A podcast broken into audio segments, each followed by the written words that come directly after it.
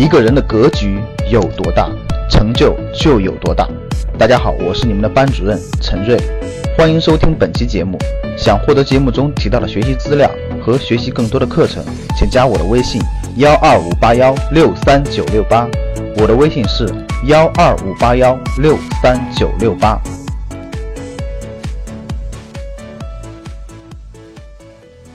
最近这两天，关于乐视的消息又铺天盖地的出现在了各个财经媒体的头条啊或者头版。应该说，比较严重的事件就是银行对乐视的资金做了一定的冻结。那昨天呢，乐视的创始人贾跃亭通过自己的微博啊发表了他的观点。贾跃亭公开说：“我会尽责到底，把欠款全部还上。”恳请大家给乐视一些时间，给乐视汽车一些时间。看到这里呢，其实我也想表达表达我的观点。乐视呢是一家上市公司，可以说是在 A 股上市的比较不错的一家互联网企业。在二零一四年到一五年的大牛市当中，乐视是当时的一个龙头股，真的是涨了很多很多倍，市值最高的时候，我记得是过千亿了。所以贾跃亭在整个乐视这个上涨过程中呢，其实套现了将近一百多个亿。过去这一年吧，呃，乐视爆出来各种各样的问题，各种各样的报道，什么欠款的啦，资金链断裂的啦，人员流失的啦，裁员的啦，呃，卖资产的啦，等等等等，包括到今天的银行封账户的等等这些新闻。我想说，其实。乐视有过非常好的产品，比如说很多人都在用乐视 TV，对吧？乐视电视非常好。乐视通过乐视 TV 打造了一个封闭的社群，乐视电视还是非常成功的。当时，后来呢，由于梦想比较大啊，梦想比较多，冒出来非常多的产业，乐视电影、乐视手机、乐视自行车等等等等，包括今天集中精力要搞的乐视汽车，我们可以看得到。贾跃亭的梦想很多，但是他的实力无法承载这么庞大的梦想了。我们现在社会上出现了各种各样的声音，很多都是对于乐视、对于贾跃亭都是负面的。比如说，有些就说了公司不行了，快倒闭了；有的说了各种欠款这么多，不是好企业；还有的呢，抱着幸灾乐祸的想法，墙倒众人推，对吧？谁让你这么有钱了，我就嫉妒你。我就觉得你应该倒闭，这样的案例让我想起了当年的史玉柱。一九九六年、九七年时候的史玉柱也是这样的，墙倒众人推，媒体一报道资金链有问题了，结果所有的供应商、所有的资金链全部涌过来，最后出问题了。其实当年的巨人现金流还是非常不错的，如果没有那些媒体的集中报道。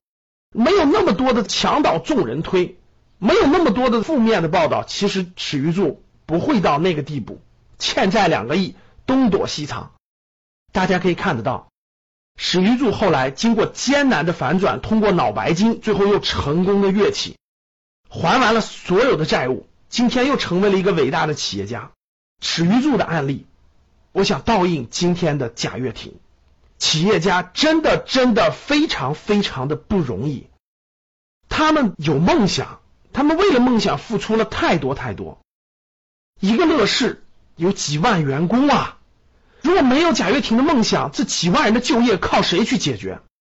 我们看到了无数多成功的马云也好，马化腾也好，李彦宏也好，这些优秀的企业家背后有大量的其他梯队企业家在不断的实现他们的梦想。虽然很多人犯了各种各样的错误，虽然有的人冒进了，有的人犯了各种各样的错误，但是我觉得今天企业家就是我们这个时代的英雄。他们虽然有的人各种各样的情况倒下了，虽然有的人面临着各种各样的困难，我觉得我们应该用一个宽容的心去看待企业家的梦想，去给他们更宽容的环境，没有那么多的媒体给他们进行负面报道。我们的网络上，我们这些各种各样的粉丝不去黑这些企业家。这么好的时代，他们能把握机会去努力实现他们的梦想。就算最后贾跃亭失败了，我觉得也值得我们今天为他喝彩。而不是墙倒众人推，而不是嫉妒他，到处去黑他。企业家是这个时代的英雄，他们组织了社会资金、资本、资源、人才，成就了一个最精英的组织体系，去推动社会的前进，去满足社会的需求，去解决社会的就业，去为社会纳税。他们值得尊敬。所以，当我看到贾跃亭发表的公开信，我会尽责到底，把欠款全部还上。他是一个负责任的企业家，我们应该更多的帮助他。虽然我们不一定去买他的股票了，但是希望大家不要黑他。希望大家想一想当年史玉柱的案例。我们祝福乐视和贾跃亭能够顺利的度过难关，重新走上正确的和稳定的发展道路。我们中国的富裕和强大需要更多的。更优秀的企业家去推动。好的，这是我的观点，分享给大家。谢谢大家。想获得更多投资理财、创业、财经等干货内容的朋友们，请加微信幺二五八幺六三九六八及我们的 QQ 交流群六九三八八三八五六九三八八三八五。